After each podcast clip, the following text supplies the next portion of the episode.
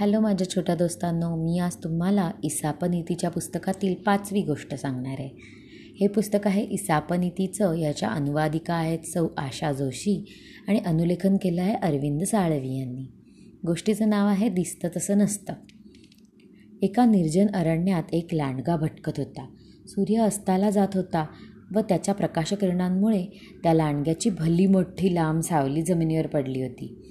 ते पाहून त्याच्या मनात आलं केवढा अजस्त्र आहे मी. उगाचच त्या सिंहाला घाबरतो. चांगला ऐंशी फूट तरी मी लांब आहे. छे ते काही नाही.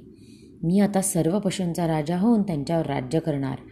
त्याच्या या अशा आपल्याशीच संवाद चालू होता. इतक्यात भल्या मोठ्या सिंहानं त्याच्यावर झेप टाकली. त्यानं त्याला खाली पाडले आणि त्याला गट्ट करण्यासाठी तो सिंह त्याच्यावर बसला. फार उशिरा त्या लांडग्याला आपली चूक समजून आली. मरता मरता त्याच्या तोंडातून दुःखोद्गार आले. अरे रे अहंकारनी पोकळ दिमाग यामुळे माझा हा नाश होत आहे. म्हणूनच मुलांनो बोधसा दिसतं तसं नसतं. नाही ते कल्पना स्वतःशीच उगाच फसवणूक करू नये. धन्यवाद.